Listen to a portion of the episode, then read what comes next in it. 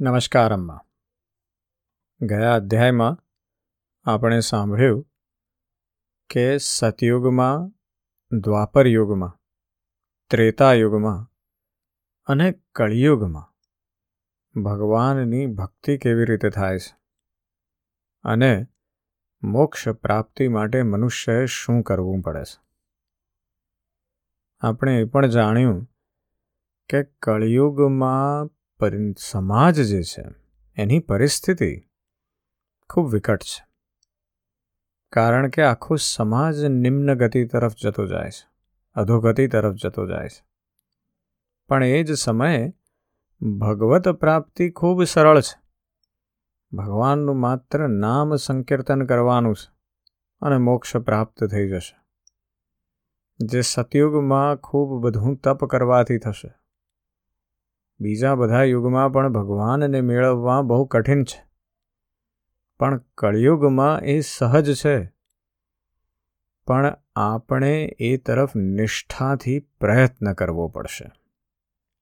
એ ખૂબ જરૂરી છે. આજના અધ્યાયમાં સુખદેવજી આપણને ચાર પ્રકારના પ્રલય વિશે સમજાવવાના છે.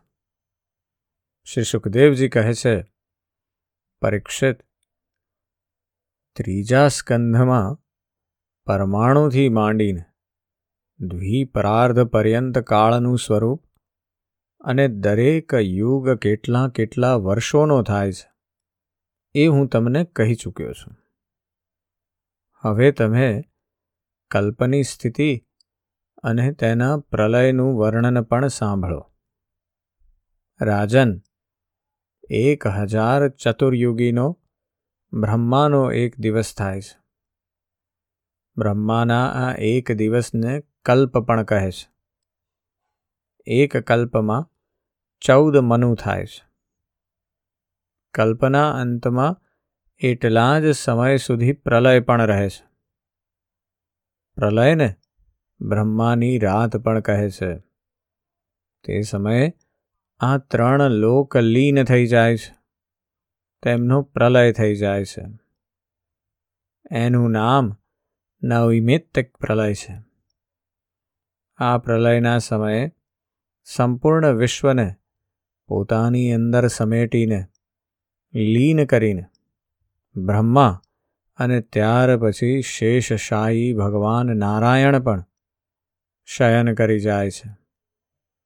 આ પ્રમાણે રાત્રિ પછી દિવસ અને દિવસ પછી રાત્રિ થતાં થતાં જ્યારે બ્રહ્માજીનું આયુષ્ય તેમની ગણતરી પ્રમાણે સો વર્ષનું અને મનુષ્યોની દ્રષ્ટિએ બે પરાર્ધનું સમાપ્ત થઈ જાય છે, ત્યારે મહતત્વ, અહંકાર અને પંચતન માત્રા આ સાતેય પ્રકૃતિઓ પોતાના કારણ મૂળ પ્રકૃતિમાં લીન થઈ જાય છે.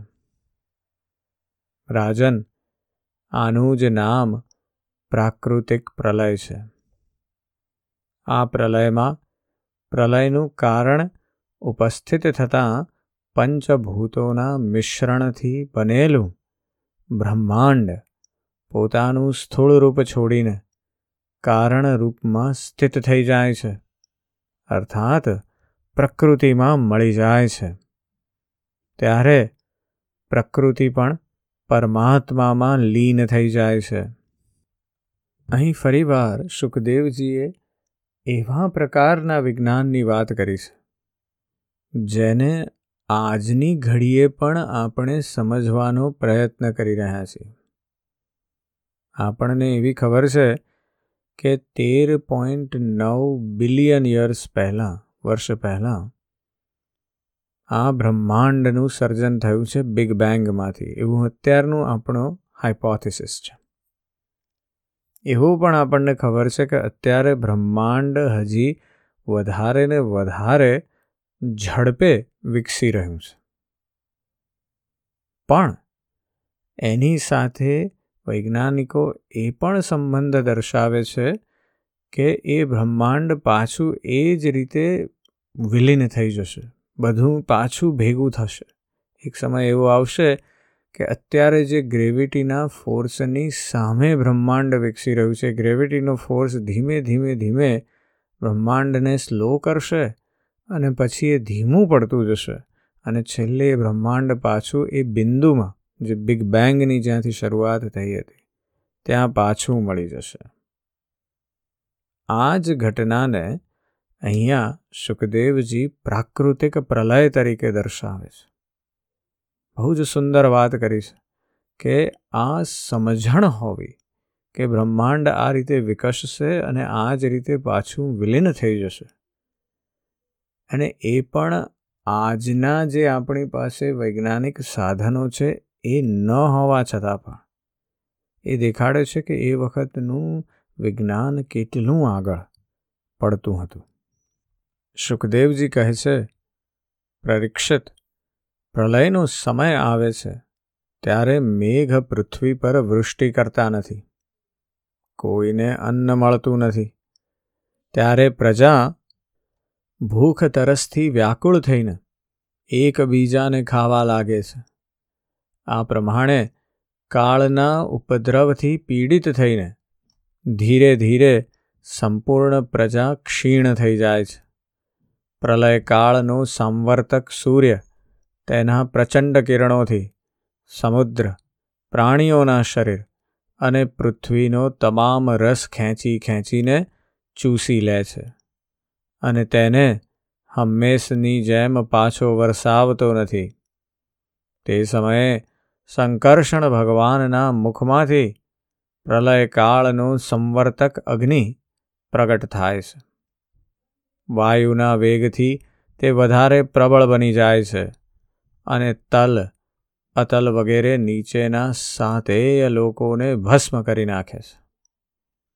ત્યાંના પ્રાણીઓ તો પહેલેથી જ મરી ગયા હોય છે. નીચેથી અગ્નિની પ્રચંડ જ્વાળાઓ અને ઉપરથી સૂર્યની પ્રચંડ ગરમી. તે સમયે પૃથ્વીની ઉપર નીચે ચારે બાજુ આ બ્રહ્માંડ બળી રહ્યું હોય એવું લાગે છે. જાણે છાણમાંથી બનાવેલું છાણું બળીને અંગારા જેવું લાલ થઈ રહ્યું હોય.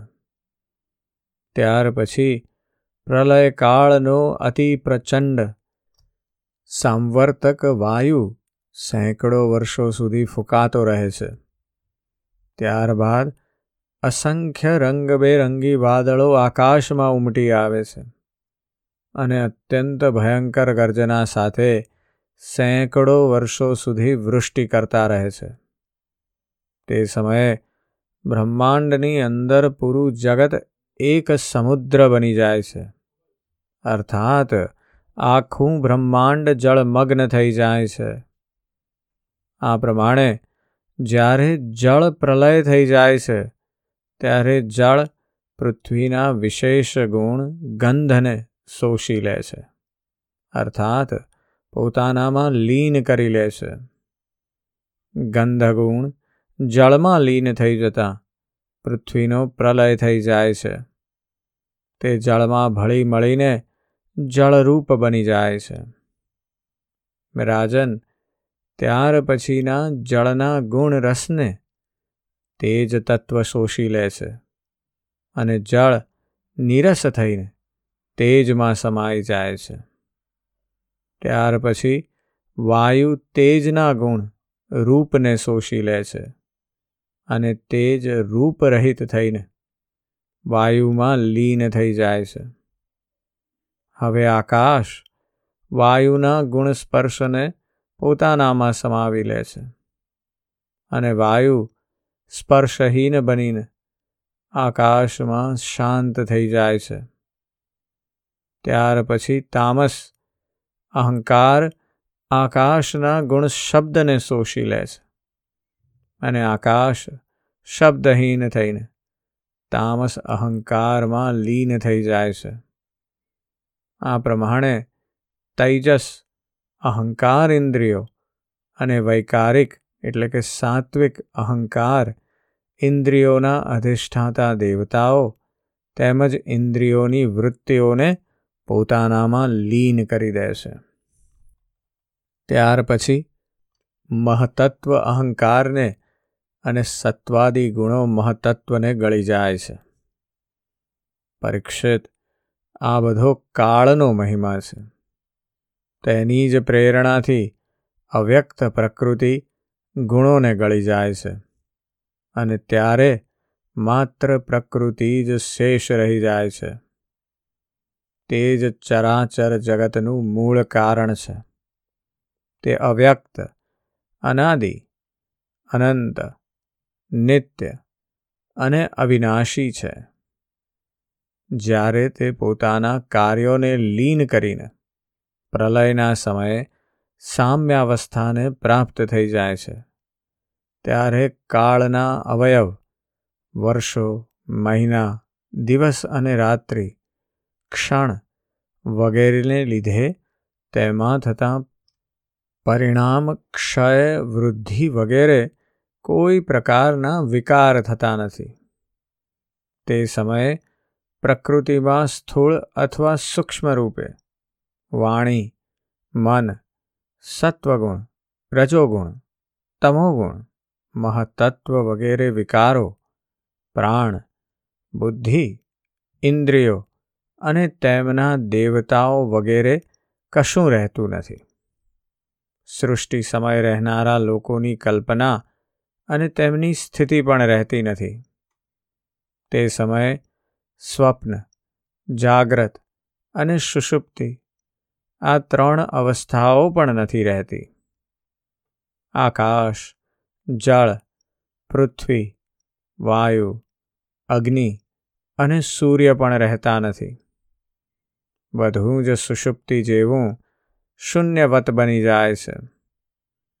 તે અવસ્થાનું તર્ક દ્વારા અનુમાન કરવું પણ સંભવ નથી. તે અવ્યક્તને જ જગતનું મૂળ તત્વ કહે છે. આ જ અવસ્થાનું નામ પ્રાકૃત પ્રલય છે.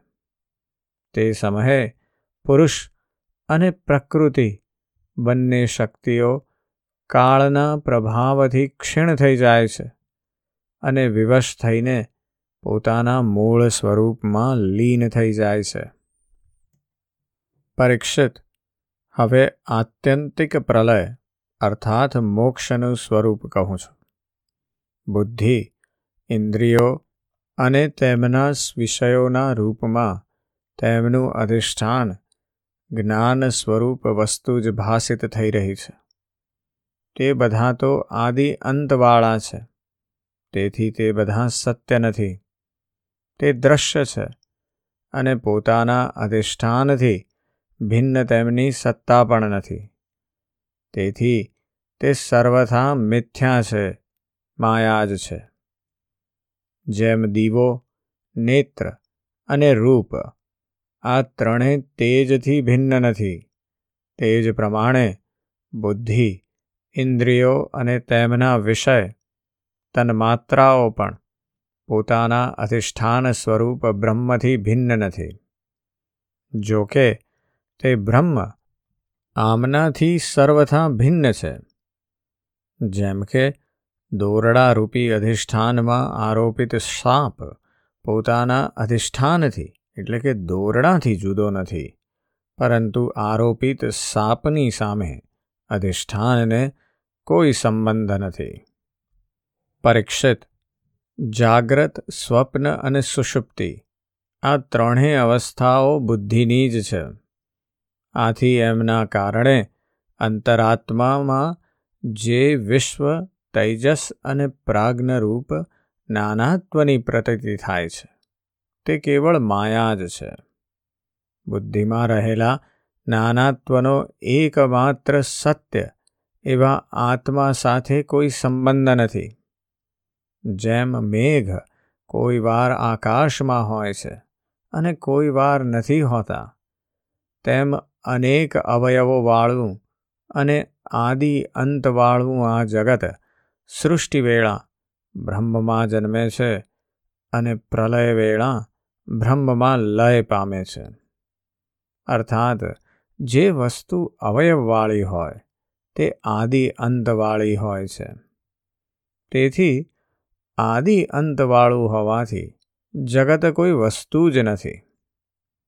પરીક્ષિત, જગતના વ્યવહારમાં જેટલા પણ અવયવી પદાર્થો હોય છે તે ન હોવા છતાં પણ તેમના જુદા જુદા અવયવો સત્ય માનવામાં આવે છે.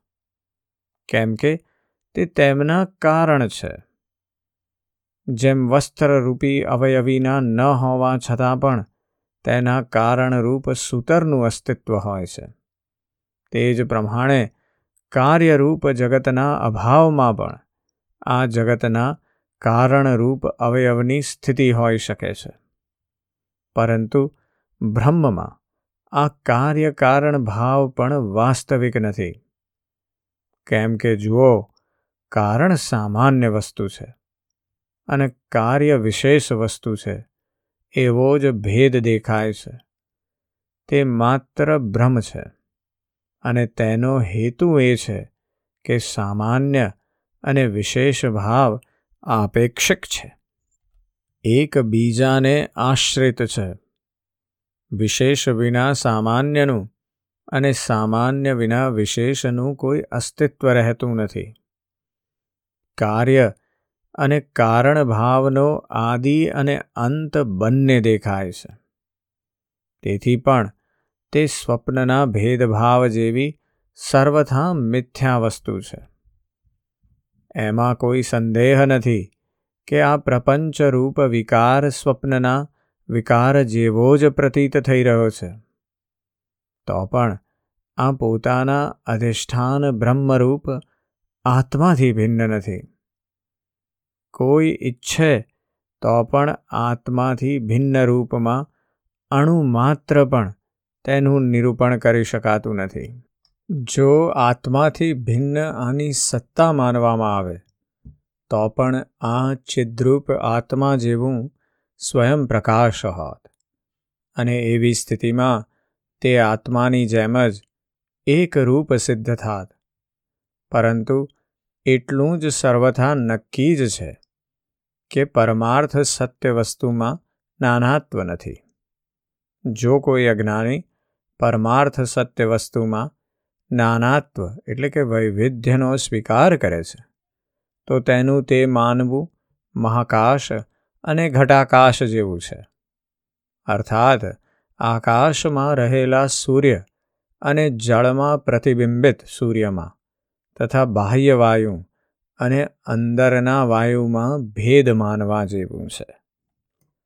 જેમ વ્યવહારમાં મનુષ્ય એક જ સોનાને ગાળીને, ઘડીને અનેક રૂપમાં તૈયાર કરી લે છે અને તે કંકણ, કુંડળ, કડું વગેરે અનેક રૂપોમાં દેખાય છે.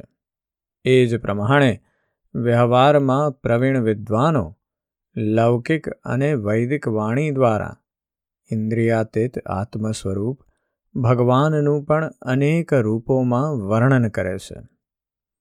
જુઓ તો ખરા, વાદળા સૂર્ય દ્વારા ઉત્પન્ન થાય છે અને સૂર્યથી જ પ્રકાશિત થાય છે. છતાં પણ તે સૂર્યના અંશ નેત્રો માટે સૂર્યનું દર્શન કરવામાં બાધક બની જાય છે. આ પ્રમાણે અહંકાર પણ બ્રહ્મથી જ ઉત્પન્ન થાય છે. બ્રહ્મથી જ પ્રકાશિત થાય છે અને બ્રહ્મના અંશ જીવ માટે બ્રહ્મ સ્વરૂપના સાક્ષાત્કારમાં બાધક બની જાય છે. જ્યારે સૂર્યથી ઉત્પન્ન થનારા વાદળા વિખેરાઈ જાય છે. ત્યારે નેત્રો સૂર્યના દર્શન કરવા સમર્થ બને છે. બરાબર આ જ પ્રમાણે જ્યારે જીવના હૃદયમાં જિજ્ઞાસા જાગે છે, ત્યારે આત્માની ઉપાધિ અહંકાર નષ્ટ થઈ જાય છે અને તેને પોતાના સ્વરૂપનો સાક્ષાત્કાર થઈ જાય છે. પ્રિય પરીક્ષિત જ્યારે જીવ વિવેકરૂપી તલવારથી માયારૂપી અહંકારના બંધનને કાપી નાખે છે, ત્યારે તે પોતાનાથી અભિન્ન આત્મ સ્વરૂપમાં સ્થિત થઈ જાય છે. આત્માની આ માયા મુક્ત વાસ્તવિક સ્થિતિ જ આત્યંતિક પ્રલય કહેવાય છે. હે શત્રુદમન, તત્વદર્શી લોકો કહે છે કે બ્રહ્માથી લઈને તણખલા સુધી, જેટલા પ્રાણી અથવા પદાર્થો છે, બધા જ નિરંતર પેદા થાય છે અને નાશ પામે છે. અર્થાત, નિત્ય નિરંતર ઉત્પત્તિ અને પ્રલય થતો રહે છે. સંસારના પરિણામી પદાર્થો, નદીઓનો પ્રવાહ અને દીપશિખા વગેરે ક્ષણે ક્ષણે બદલાતા રહે છે. તેમની બદલાતી અવસ્થાને જોઈને એ નિશ્ચય થાય છે કે શરીર વગેરે પણ કાળના પ્રવાહમાં વહી રહ્યા છે, બદલાઈ રહ્યા છે. આથી તેમના ક્ષણે ક્ષણે ઉત્પત્તિ અને પ્રલય થઈ રહ્યા છે. જેમ આકાશમાં તારા નિરંતર ચાલતા રહે છે, પરંતુ તેમની ગતિ સ્પષ્ટ રૂપે દેખાતી નથી. તે જ રીતે ભગવાનના સ્વરૂપ એવા અનાદિ અનંતકાળને કારણે પ્રાણીઓના પ્રતિક્ષણે થતા ઉત્પત્તિ અને પ્રલયને પણ જાણી શકાતા નથી. પરીક્ષિત, મેં તમને ચાર પ્રકારના પ્રલયનું વર્ણન કરી સંભળાવ્યું. તેમના નામ છે નિત્ય પ્રલય નૈમિતિક પ્રલય પ્રાકૃતિક પ્રલય અને આત્યાંતિક પ્રલય. વાસ્તવમાં કાળની ગતિ આવી જ છે. હે કુરુશ્રેષ્ઠ, વિશ્વવિધાતા, ભગવાન નારાયણ જ સમસ્ત પ્રાણીઓ અને શક્તિઓના આશ્રય છે. જે કાંઈ મેં સંક્ષેપમાં કહ્યું, તે બધી તેમની લીલા કથા છે. ભગવાનની લીલાઓનું પૂરેપૂરું વર્ણન તો સ્વયં બ્રહ્માજી પણ કરી શકતા નથી. જે લોકો અત્યંત દુસ્તર સંસાર સાગરને તરી જવાની ઈચ્છા રાખે છે અથવા જે લોકો અનેક પ્રકારના દુઃખોના દાવાનળથી બળી રહ્યા છે, તેમના માટે પુરુષોત્તમ ભગવાનની લીલા કથારૂપ રસના સેવન સિવાય બીજું કોઈ સાધન બીજી કોઈ નૌકા નથી. તેઓ માત્ર ભગવાનના લીલા રસાયણનું સેવન કરીને જ પોતાનો મનોરથ પૂર્ણ કરી શકે છે. જે કાંઈ મેં તમને કહ્યું, તે જ શ્રીમદ ભાગવત પુરાણ છે. એને સનાતન ઋષિઓ નર નારાયણે પહેલાં દેવર્ષિ નારદને કહ્યું હતું અને નારદજીએ મારા પિતા મહર્ષિ કૃષ્ણ દ્વૈપાયનને કહ્યું હતું. મહારાજ તે જ બદ્રીવન વિહારી ભગવાન શ્રીકૃષ્ણ દ્વૈપાયને પ્રસન્ન થઈને મને આ વેદ તુલ્ય શ્રીમદ ભાગવત સંહિતાનો ઉપદેશ કર્યો. કુરુશ્રેષ્ઠ, ભવિષ્યમાં જ્યારે શૌનકાદી ઋષિઓ નૈમિષ્યારણ્યમાં બહુ મોટું યજ્ઞ સત્ર કરશે ત્યારે તેમના પૂછવાથી પુરાણોના વક્તા શ્રી શુતજી તે લોકોને આ સંહિતાનું શ્રવણ કરાવશે. આજના અધ્યાયમાં એટલી બધી મર્મની વાતો છે કે વાત ન પૂછો. દરેક વાક્યમાં એક મર્મની વાત છે. જેમ કે સુખદેવજી કહે છે આપણને કે જુદા જુદા અવયવોને આપણે સત્ય માની લઈએ છીએ અને આત્માને એની સાથે જોડી દઈએ છીએ. આપણે એ સમજવાનું છે કે આપણી અંદર રહેલો જે અહંકાર છે, એ જ બ્રહ્મથી જ ઉત્પન્ન થયો છે, પણ એ જ આપણને બ્રહ્મથી દૂર કરી દેશે એટલે આપણા આત્માની ઉપાધિ જેવો છે આ અહંકાર. એ અહંકાર જ્યારે જતો રહે ત્યારે એ વાદળો નષ્ટ થવાથી આપણે પરમ તત્વ તરફ ધ્યાન આપી શકીએ છીએ. એની સાથે જોડાઈ શકીએ છીએ. એટલે અહંકારને કાબૂમાં લેવો બહુ જરૂરી છે. બીજી બહુ સુંદર વાત કરે છે સુખદેવજી, એ છે લો ઓફ લાર્જ નંબર્સની એટલે કે જ્યારે સંખ્યાઓ ખૂબ મોટી હોય અથવા સમય દ્રષ્ટિ ખૂબ મોટી હોય ત્યારે આપણે એને સમજી શકતા નથી. એ કહે છે કે કાળના પ્રવાહમાં બધું વહી રહ્યું છે, પરંતુ આપણને તેની ગતિ સ્પષ્ટ રૂપે દેખાતી નથી, કારણ કે આદિ અનાદિ એવો અનંત જે કાળ છે, એ એટલો બધો વિશાળ છે કે આપણે એને સમજી શકતા નથી, કારણ કે આપણો જીવન સમય ખૂબ નાનો છે. એટલે જે વ્યક્તિનું જીવન જ સાહીઠ, સિત્તેર, એંસી કે સો વર્ષનું છે, એને તમે એવું સમજાવવાનો પ્રયત્ન કરો કે એક કરોડ વર્ષ એટલે શું અને દસ કરોડ વર્ષ એટલે શું અને હજાર કરોડ વર્ષ એટલે શું? તો એના મનમાં એ વાત ઉતરી જ ન શકે. અને એ વાત આજે સુખદેવજીએ કરી છે આપણને. કે આપણે જે સમજી નથી શકતા, એનું કારણ આપણી પોતાની કુંઠિત શક્તિઓ છે. પણ જો આપણે આત્માની ગતિ સમજી લઈએ, તો આ પ્રલયની ગતિ પણ સમજાઈ જશે. અને એ સમજવા માટે આપણે આપણો અહંકાર છોડવો પડશે. આના વિશે જરૂરથી ચિંતન અને મનન કરજો. આજે બસ આટલું જ. જય શ્રી કૃષ્ણ.